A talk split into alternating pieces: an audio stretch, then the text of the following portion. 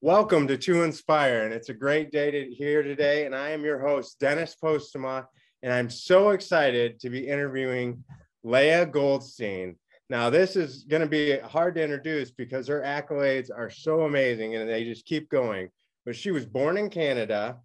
She's the daughter of a boxer. Leah won the, I can't pronounce it properly, Bantamweight, is that, is that Bantamweight? Is that how? Bantamweight, correct, yes. Bantamweight, Bantamweight World Kickboxing Championship at age seventeen. Uh, it's, so anything I butcher, you can you can correct me on, Leah. You became okay. The Krav Maga specialist, right? Is that how you say that? Krav Maga, yes. Yep, okay. okay. You're close, yeah. yeah. I'll get there. So okay. I became the first female elite, elite commando instructor and special, and you were also on the Special Forces unit. Um, let's see, you had a ten-year career as a professional cyclist in Europe and North America, and and then Leah went on to win the women's solo division, one of the world's most excruciating physical challenges. Now, correct me if I'm wrong. That's over three. That's three thousand miles, and it's twelve days, but you were the first woman, woman to do that as well. Am I right? I'm the first woman to win overall. And it overall. was done in, yeah, in eleven right. days and uh, three hours. Yeah. So that's what the, the story is. yeah. Okay. And so, I mean, just amazing. And that's all going to be in the magazine too. So I can't, uh, it would take a half hour to read all these accomplishments that you've done. So congratulations. And thank you, Leah, for being on our show. We're very honored. Thank you for having me. It's a pleasure to be here. Thank you. Very excited. And and I just, and the more I read about you, the more I learn. So I want to jump right in because I'm excited to learn more about you. And I want our viewers to, to also learn as much as possible. So you just made history as the first ever female to win the overall solo division in the world's most difficult three thousand mile cycling race, the Race Across America. What does training look like for that kind of challenge?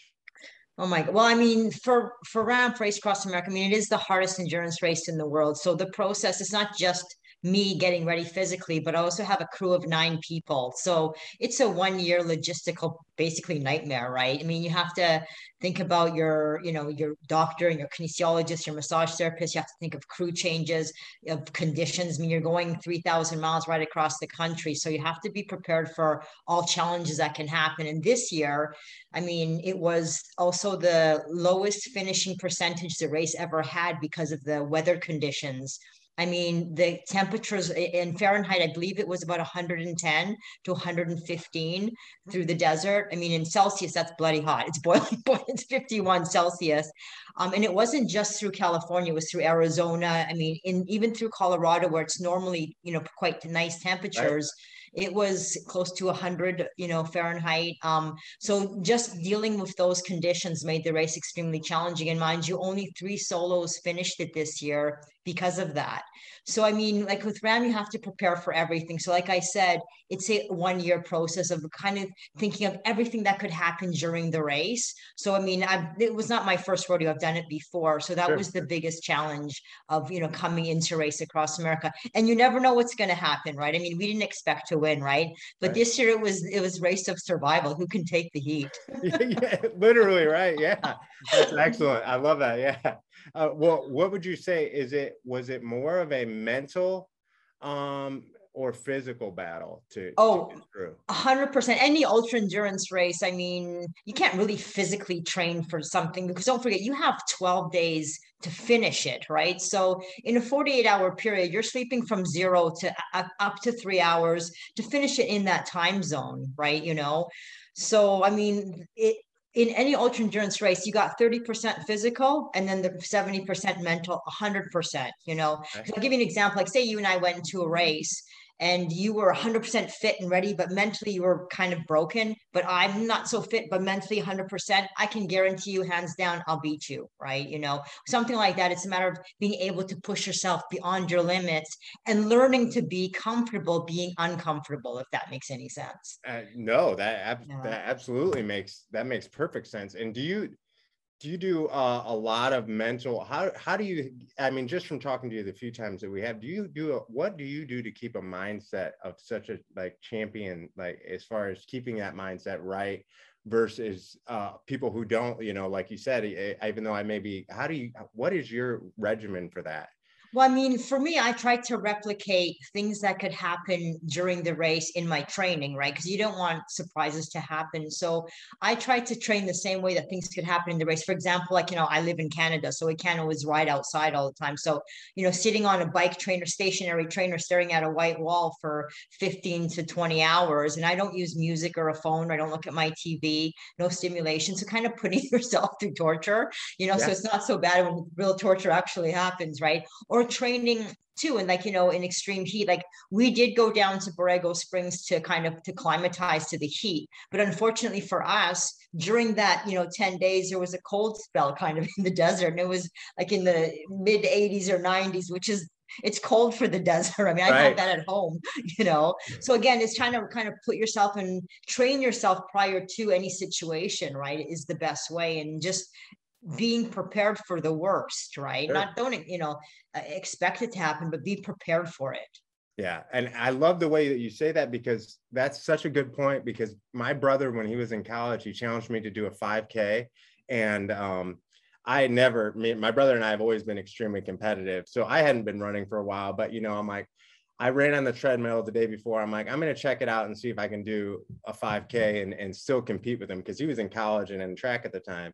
And so I got on the treadmill, ran the five K in like twenty-three minutes, no problem. Hadn't worked out in forever.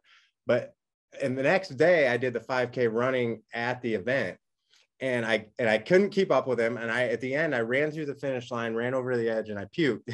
And I did it in like twenty-nine minutes. And he's like, what happened? I thought you did it, you know, and and such. And yeah. I'm like, I didn't train in conditions like this. I had air right. conditioning. I had the, you know, the old man uh, treadmill where treadmill, it, yeah. it bounces, you know, right. and then I go out. I haven't done real yeah. training in forever. Right. Exactly. Exactly. Yeah. It's putting yourself in those elements for sure. Yeah. It's, it's night and day. Also mentally knowing, like when you know the course, like sometimes, you know, if you can't always ride the course, you drive the course. So you have it in your head, right? So that's a huge advantage. And anything that you do really, right? Yeah, that's yeah. such a good point. And people yeah. need to take point of that one, no matter any of their training, envisioning oh, that. Oh, for sure. being in that. So yeah. um, you're obviously an ultra endurance cyclist, and uh, but your life story doesn't start in cycling, right? It's, so it no. starts in World Championship kickboxing, and you were only seventeen years old. How, how old, how old were you actually when you started, and what motivated you to do this? So you were a champion at seventeen, right? So well, I mean, I mean, I had challenges when I was a little kid. Um, you know, we came from the Middle East, and my English wasn't very good. I spoke with a lisp. I had a little bit of a learning disability, and then my left leg was growing at a faster rate than my right leg. It's bigger, um, it's stronger, and I can't bend it at the foot, right? So it's kind of stuck. Okay. So when you're different as a child, you get bullied. So I was bullied when I was a little kid, and I used to run. You know what I mean? And I didn't want to tell my parents or the teachers. So I, I remember turning on the television looking for a show called Gilligan's Island. I don't know, people my age will know what yeah. I'm talking about, right? I know what you're talking about. And as I'm flicking, I see this young Asian guy, and it was Bruce Lee, right? And I go, damn, he's fighting like ten people. I only have to fight off eight. So yeah. that's kind of how it started. My mom got me into Taekwondo, and I excelled very fast, because as you mentioned, my father was a boxer. So he taught me boxing skills. But when you mix boxing and martial arts, get more of a kickboxer. That's right. kind of how the birth of kickboxing started. It's just because by twelve years old, I was a junior national champion, didn't feel challenged anymore. I remember walking into kind of Skid Row of, of the area that I lived in, right in Vancouver on the east side, went into this, you know, kick, old scummy kickboxing gym.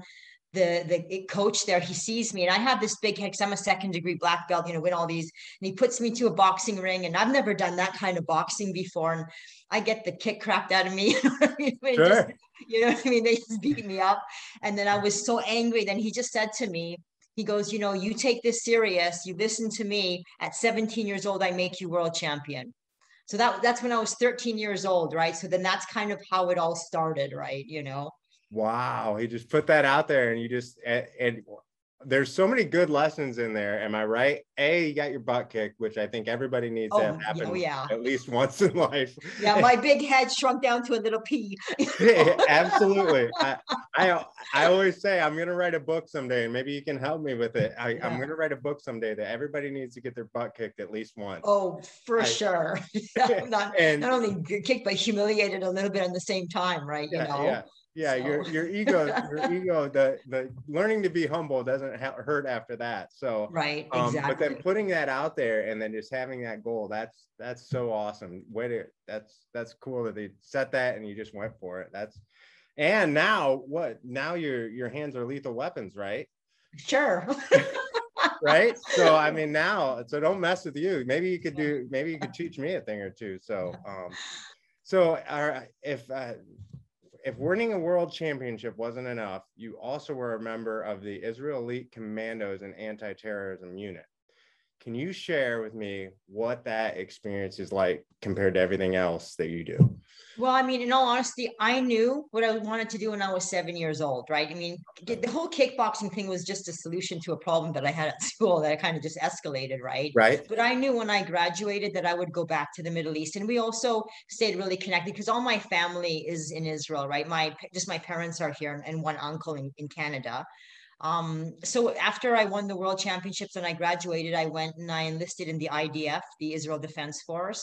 And then from there, I was placed into a special unit because they kind of do a huge selection, right? Um, okay. Because they they know everything about you, right? The intelligence of the military knows your background, you know, what you're good at, what you're not good at. And they test it even further. So I was positioned in a base called Base eight, which was an instructional base for the commando, for Navy SEALs, for different um, high-level units all over the country. So I was one of their trainers, and I was the first female instructor to train the commando, and I also went on certain assignments with them as well um, during my period in the military. Why, can I ask, where is this, at what is this, at what point in your life is this? Is this in between the kickboxing and the and the cycling? Is this part of it? Yeah, oh, this is, yeah, this is when I was early in nineteen, nineteen, okay. twenty, and during that time, yeah. And oh actually, that's that's when I was introduced to the bike, was during the military, because, you know, we're also instructors or soldiers where we don't sit there with a clipboard and we watch everybody else do it. We go out in those these trucks with soldiers, right? So right. We always have to be very fit. So one lieutenant there saw that I was always training and very strong because I could do the obstacles the same as, as the men could do. And he was a national champion in the sport of triathlon. So he introduced, and he saw that I commuted to the military base on my bike, right? Okay. Because um, who had money for a car back, right? You know, yeah, it was a regular moped. So I had a bike. Yeah. And so he, yeah, so he just introduced me to the bike. And, you know, I mean, I was a good runner, but not a great runner, but my bike, the strength on the bike was is exceptional at that time. And so that's kind of how it all started into duathlons, because there was no pro cycling for women in Israel at that time. Now there is. So I started doing duathlons, and that's how kind of how I got hooked onto the bike. That is, it's, it's so amazing that, yeah, first of all, it worked out for you, the whole learning, doing the bike instead of the moped. Right. Yeah, well, I had a moped too, but you know, we only used it for further commutes. Yeah, absolutely. Yeah. Who'd have known that you could ride three thousand miles one day, right? Yeah. Right. That's, uh, that's awesome. That's, that's, there's so many good pieces for our viewers to learn from that, and the mindset. I just, I'm overwhelmed with the, the gratitude I have for how how awesome your mindset is towards these things, and and the level. I just had a meeting about expectations, okay, Leah, and and and accountability, and it's so funny because I actually owe it to you. So we talked last week and and, and talked for a little bit, and I always have a Monday morning meeting, and I can just tell by talking to somebody of your caliber, the expectations you have on yourself and the accountability you you have for yourself. And it just inspires me. And it just and it just inspired me to inspire my team. So it just, I want you to know that that what, how do you do that as far as your expectations for yourself and your accountability? How are you so self-sustained, sustaining as far as managing yourself in that way? Can I ask? Well, I mean, I mean, I think when I choose something that I want to do, it's one hundred ten percent, right? You mm-hmm. know, like for a good example is, I mean, my life lessons really started when I was kickboxing, right? I mean, I knew, you know, good times and friends are going to, you know, they're going to be there forever, but unique and special opportunities won't. So I didn't party or drink or have friends or do, you know, good things. It was one hundred ten percent of what I had to do, right?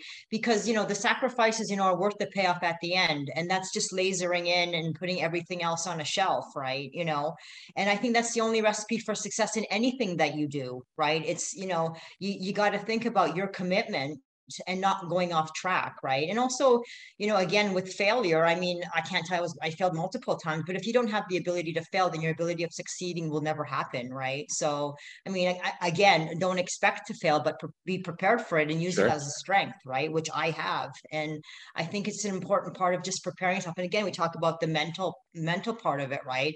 Of the challenges, because a lot of times I think, you know, patterns are often repeated, right? You know, when you right. throw in the white towel, it's too easy to do it again and again and again. Right.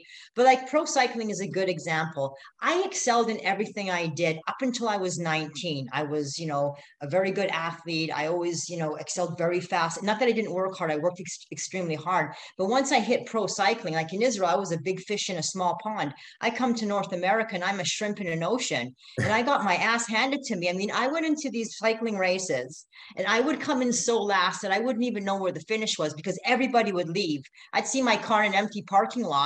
And, you know, okay, this must be it, right? And mind you, and I had the federation saying to me, I was thirty years old saying, you know what, you've missed the boat. You're too old. It'll never happen, you know? And so it took me eight years to finally prove, I'll show them, right? You know what I mean? That yeah, I'll be on, on that boat. I'll be driving that boat of what it takes, right? You know what I mean? And I mean, I had the best years as a pro cyclist. If you look at my career at the ages of thirty-nine, forty, forty-one, and forty-two, and that was after the two thousand five crash, which, which was the mother of all crashes. You know, when I landed on my face at eighty kilometers an hour, right? Which again, they said career over, you know, everything is back down to the bottom of the pit, right? So, I mean, sometimes it's a process. So don't just give yourself one year, two. It might take you five years, but the point is you have to make it to your finish line, no matter what it is and no matter how long it takes. Yeah. And what, what advice would you give to somebody who, like, after your crash, what advice would you give to somebody trying to get back up or somebody who's failed? What advice do you have to get back on there mentally? Are there any tricks that you've learned that helped you when you got, when you did that?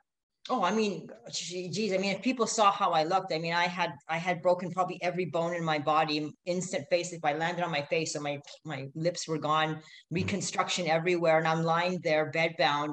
You know, and they said, you know, your ability to walk properly without a walker or a cane is questionable and racing is out of the question, right? But that's their, you know, that's not what my um, decision would be. My decision, my goal was that I don't care how long it takes and the kind of pain I'm going to go through. I'm going to walk again, I'm going to get back on that bike and I'm going to come back even stronger than I did the day before. And that's a mindset, right?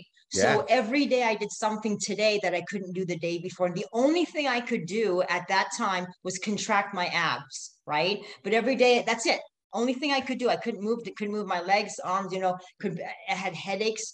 But you see the progression, right? You have these little baby steps, right? And that's what you have to focus on is the movement forward, right? And eventually you'll get to where you want to get to because a lot of things, most times you're going to hear things that you don't want to hear coming from the outside sources, right? You know, right. Honestly, the only person that says, oh, you know, you'll come out of this was my mother, but it's hard. So you have to kind of rely on yourself and don't worry about what other people think. And I think that's what we're our weakness is getting validation from other people. Who gives a crap, right? There's a yeah. saying is, it's none of your business what other people think of you, right? It's what you think of yourself, Absolutely. Right? Because your biggest fan, your biggest support system is you, no one else, yep. right? So that's what you have to rely on. You know, you got somebody that's with you one hundred ten percent and that's you, yeah. right? No one else, right? Yeah, so again, don't worry about what everyone else thinks. It doesn't matter. You know what I mean? Whether they're with you or not, you make the decision if you want to come to be wherever you want to be. You make the decision. If you want to do it, you'll do it. And if I, you don't do it, no one's to blame but you. Yeah, you know? Exactly. I love it. I love it because all of the highest performers, if you talk to any of the highest performers, they have that exact mentality. It's you versus you. It's you versus your P R. It's you versus That's the best performers. That's what they're worried about. They, they're not, I don't care about this guy, this girl. I don't care what they're doing. I don't care what they say. Where, where is Leah at? What's she doing? And what can she accomplish? And that's looking in the mirror and knowing that you're your biggest competitor. You're your biggest fan. You're, it's all about, I love that. It's, it but it's the truth though, right? It's simple yeah. as that is because we're always looking for, oh, he said I couldn't do it, or she said I couldn't do it, right? Who gives a crap what they said? You know, yeah. I mean, it doesn't matter. It absolutely, I mean, it's, it matters how much, because I think a lot of times is we're looking for the easy route, right? Nothing sure. is easy, right? When you look at people who've succeeded, you know, you hear the great story of where they are now and what they have, but what about their backstory when it started way back when they were a seed, you know what I mean? Yeah. And all the struggles and hardships. And with almost every single person that's successful, go back deeper. That's the inspiration. Not that they're driving a Porsche or lives in a mansion or who cares about that. It's yeah. the journey to get there. What's the inspiration and the strength, right? And that's why a lot of times people who have succeeded, not just hand-me-downs, like, you know, kids, for example, who get hand-me-downs from parents, right? I mean, if anything were to happen, they're screwed, right? But once you've hit in rock bottom, you know how to get out of that. You have that experience, right? So starting from scratch and from the rawness, right, of succeeding is what makes persons super powerful, and you'll stay powerful that way. Right? Yeah. Is learning from your mistakes and not worrying about anything else, right? Know that you are your biggest pillar. Your biggest rock is you and it's no one else. And hustle hard enough to where you can make those mistakes and understand that. I love it. I say I'm, I'm a twenty year overnight success. Right. Yeah. That's exactly, that's the reality of anybody who has those things or is at that level. They've all went through it. And I don't think we talk about it enough. And I want to point out one thing you mentioned too. Everything you do, all you were talking about is you're always out of your comfort zone. You're just right. not sitting back. And I don't know. I want to make sure everybody caught that. You're always doing something to where you're out of your comfort zone and get hitting to that next level when you were getting back into it. And that's, that's what it's all about. Well, I mean, you have to learn to deal with that, right? And people like to be comfortable in their nice couch chair or whatever, but sometimes, you know, Absolutely. You got to sit on a stone, right? You know what I mean? It's not always going to be like that, right? Like I said, I, like I said earlier, you got to learn to be comfortable being uncomfortable sometimes, right? And that's what shows the grit and the strength of somebody, right? Is really, really be able to step out of that and also trying new things and discovering new things, right? You know, is what we grow as individuals. And again, it doesn't matter if you're twenty or ninety or whatever. Because if you sit there and wait for things to happen, nothing's going to happen. It's a matter right. of you moving up your butt and moving forward, right? You know, and not doesn't matter how many times you get knocked down. It's the the the ability of getting back up again is what makes you powerful, right? I oh, I couldn't agree more. I we have so many more interviews we are going to do on some of these topics. I'll tell you that right now. Um, so now that you've won the overall solo division and Race Across America, what are your plans? Well, I mean. I won the race, but the, the time wasn't great. I mean, we were aiming for a ten day finish, right? So that's going to be in the back burner. Also learning of, you know, the mistakes that we did once again. So I'll be training for that in two years. Um, but I also have a documentary coming out that um, hopefully by the end or middle of next year, um, that's kind of on the go. And also um, a rewrite of the book to update it and then to just, you know, add more things that have, that have happened um, and just to improve it. So a couple of things on the go right now. And I'm also with the Canada Speaking Bureau. So I do presentations in the off season, you know, to different sports groups and business groups, you know, youth. I've been with uh, um, the high risk youth for, I think, almost ten years now. So there's a lot of little projects here and there. yeah. Bu busy, busy, busy. I understand that. And so you're going to continue to race, right? Are you oh, yeah. To Absolutely. Yeah, I'll race till I'm nine day thing. I, I love it. I lo do you, yeah. So do you have business plans after you race or while you're racing? Any other well, business plans besides speaking and anything else in the, in the works? Um, well, I mean, I, I mean, my real money comes from real estate, right? You know, I started that when I was way back when, right? But right now, I think the the the documentary is is the big one right now. And actually, we have um, I have a, a production company who has the rights of the book for six months. They want to try. It's called a shop deal right now okay. to. you know, to sell to production companies, but it's kind of on the side there. So yeah, I mean, I think the documentary and the new and the release of the new book is the biggest project right now. And so that's your memoir, right? And that's correct. Called No Limits, correct? Correct. Yes. Okay. And um, T- tell us a little bit about what No Limits is about, if you can. Are you allowed to do that? Oh, yeah. I mean, it's funny. When I came back from the Middle East to um, to the United States, actually, to, or to Canada, when I was racing in the United States, you know, I didn't tell a lot of people about my background. And then when they heard about what I did in Israel and all that kind of stuff, they said, oh, it would be super cool if you wrote a book. And I said, I'd never do that in a million years. And also the security risk, because people that I worked with were still working at the time. So I didn't think it was a good time, you know, to do it. And then I started to speak, right? And I think um, just hearing some of the stories really inspired a lot of people, and, and they constantly were edging up, like, you should write a book, you should write a book. So I finally gave in, right? And it took me like ten years to write it, just finding the right person. Um, so it's basically just the story of my life and the struggles that I've gone through. And also my parents, you know, um, my mom escaping communism, China, my father's parents escaping the, the Holocaust. So it's basically everything um, put into this little book that, you know, I, I'm sure many people will enjoy. Yeah. Yeah. Wow. And that's, I can't, I can't wait to read it. I haven't read it yet, but I will, I promise you that. And, and Thanks. That's going to be, it's the cool thing about the, the real stories and the behind that. I love that you're everything. You're so authentic, and, and hearing what you do and seeing, it's just a role model. I, I bet I would love to be able to bottle up our conversations and take them to high schoolers and to teach athletes, uh, especially nowadays. You know, it's it's such a different world where athletes. What what advice would you give to young people being in kickboxing at a young age? What advice would you give to people now, and, and, and a young version of of a child that you already you had those things laid out in your mind properly somehow? How would you give advice to somebody young that's an athlete like that now? I mean, I think too, uh, talking about, um, it's funny, I had a conversation too with another coach, is that, you know, we give so many medals and we praise kids and we want them to feel great and stuff, right? You know, when I was kickboxing, my kickboxing coach, he never ever complimented me or told me the things that I'm good at or wanted to blow my head. I know the things that I was good at. He always focused on the things that I needed to improve at. You know what I mean? And try and perfect it. Even when I won the world championship, clearly unanimous decision, he said to me, you could have done better, right? You know what I mean? And not to take that as an insult, but as some, you know, something as a compliment, because you know that you have that much talent. So I think too, with kids, it's not always like, you know, be, be straight up with them, go, you know what, that sucked. You can do better than that. And I think we're so afraid to hurt people's feelings, especially kids, right? But sometimes you got to have that toughness, right? You know what I mean? I'm not saying yeah. abuse, right? But to be brutally honest too. And same with kids who are trying for sports that just, you know, they can't succeed. You got to read my book about talking about kids that I can't succeed. I mean, doctors told my mom and dad that I'd never be an athlete just because of my, you know, the inequality with my legs and the disability with my left leg, that it would never happen, that maybe it may be swimming, maybe, right? And I hate swimming. Yeah. You know, so um, that's what I'm saying. With hard work, determination, and mindset, I mean, you can make anything happen no matter what anyone says. You know, even that swimmer, there's one Canadian swimmer, her Her coach, she would just won the Olympic medal. That's right. I can't remember her name. You know, you know, she had said to her, "You're, you'll never be a great swimmer." And here she is, you know, one of the, Canada's most decorated swimmers, you know, with the Olympic medals. You know, so there you go, right there.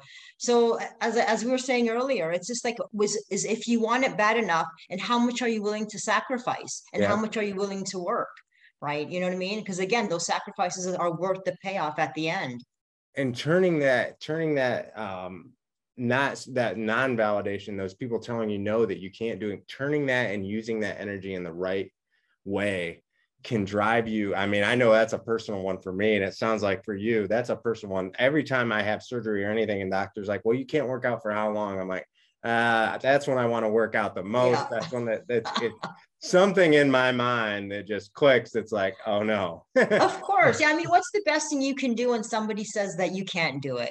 Absolutely. Succeeding is showing them, you know what, I'll show you what exactly what I can't do, right? Yeah. And don't waste your breath with barking on this, whatever. Don't say anything, just do it and prove that you can do it, right? You know, yeah. like too, when I was prior to the world championship, um, I had a little mishap in the gym where a guy had, you know, we he kind of got into a cl- clench like this, whatever, and he fell on me and snapped my back and my disc. They had a degenerated disc, and you know, this was, I think I was fifteen or almost sixteen, and they said career over. right? You know, at that point, you know, went to physios and they said, it's, you'll never, you know, you'll never kickbox again. This, there's another example right there. That, I mean, I could, I could write a book on all every time, Absolutely. You know, somebody said I couldn't do something, right?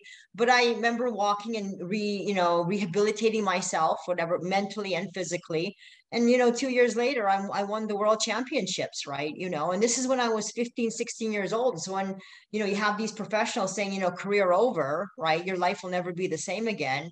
For most people, they'll accept it. And if I did take that in, I probably wouldn't have done half the things that I've done, right? But I learned that, you know, I don't care what anyone else says. It's what I want. That's, that counts, right? And I'll show somebody what exactly what I can't do, you know?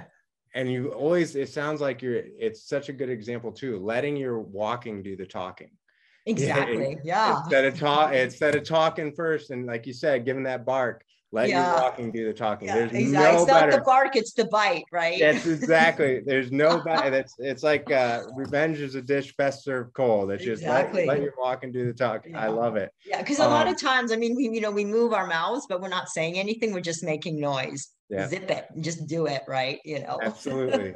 I love it so much. So uh how uh first of all, I hope that uh everybody's excited, excited as I am. I plan on having you on Motivation Success T V and To Inspire T V on all sorts of different shows so we can get as much of you as possible, Leah. Um tell tell uh, tell us how we get a hold of you to get you to speak and how to how to get in contact with you. Where do we check you out at? Uh, probably the best is my, the website is leah goldstein dot com, that you can, you know, send us messages and connect with Penny, Penny, who's my media manager. And that's the best way to, to connect with me and see what's going on. Well, thank you so much for inspiring us today. It has been amazing. I appreciate it so much. I appreciate your energy and your, your, your teaching, the things that you teach us. It's so amazing. Thank you. So thank you much. so much. I appreciate it. It was fun. Thank you, Dennis. Yeah. Thank you. And thank you everybody for watching, and uh, look out for the magazine. And from me and Leah, we just want you all to live to inspire.